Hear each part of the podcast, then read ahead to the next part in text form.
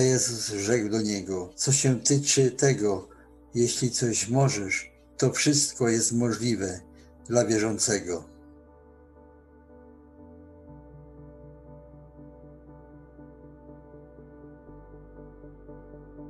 Dlatego powiadam wam, wszystko o cokolwiek byście się modlili i prosili, tylko wierzcie, że otrzymacie, a spełni się wam.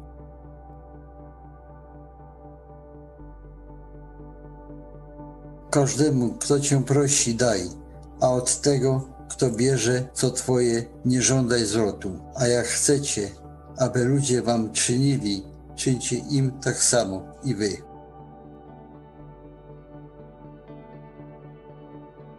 Bądźcie wszyscy jednomyślni, współczujący, braterscy, miłosierni, pokorni. Nie oddawajcie złem za zło, ani obelgą za obelgę, lecz przeciwnie, błogosławcie, gdyż na to powołani jesteście, abyście odziedziczyli błogosławieństwo.